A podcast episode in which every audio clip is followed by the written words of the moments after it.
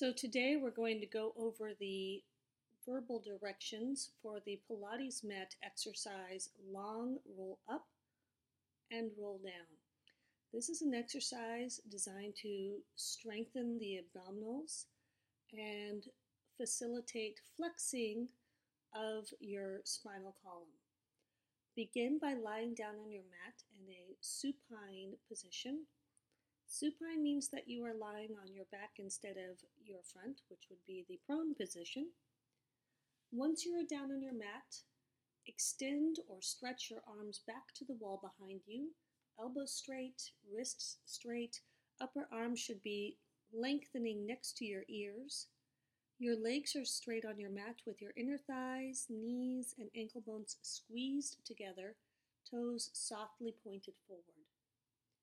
As you inhale, breathe into the side and back of your lungs.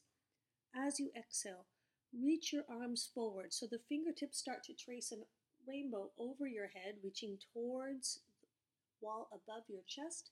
And then as your fingertips stretch forward to complete the arc, reaching towards your toes, your spine starts to follow their direction, rolling up from the top of your head.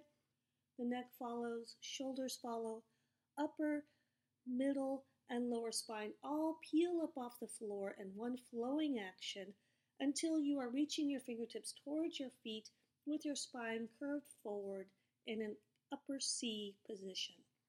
The abdominals are lifted up off of your hips. Take a deep breath in. And as you breathe out of your mouth, draw your navel in towards your spine. Inhale through your nose.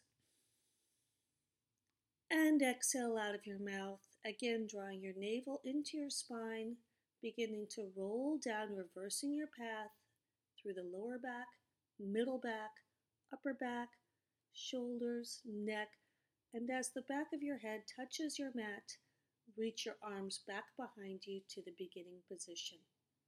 Repeat that action two more times.